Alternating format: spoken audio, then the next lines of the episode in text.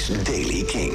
Vandaag schijnt de zon geregeld. Het blijft vrijwel overal droog. In de loop van de middag is er wel wat meer bewolking vanuit het westen. Het wordt 20 graden aan zee en 23 in het zuidoosten. Nieuws over Third Secret en gezichtsscan-technologie.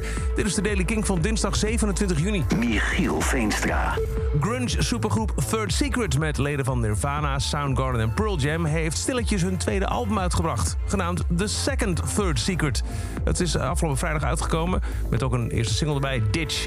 Third Secret bestaat uit uh, leden van bijvoorbeeld uh, Nirvana, Chris Novoselic... Uh, Kim Thayil van Soundgarden zit erin en ook Matt, Garden, Matt Cameron van Soundgarden en Pearl Jam.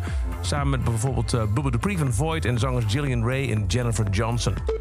Meer dan 100 artiesten, waaronder Tom Morello en Zack de la Rocca van Rage Against the Machine... hebben beloofd om podia te boycotten die gezichtsscan-technologie gebruiken.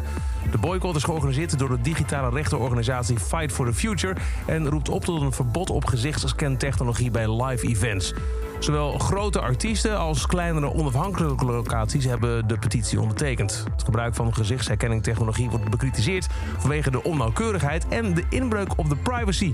Campagne begon nadat het gebruik ervan door de New Yorkse locatie Madison Square Garden werd onthuld.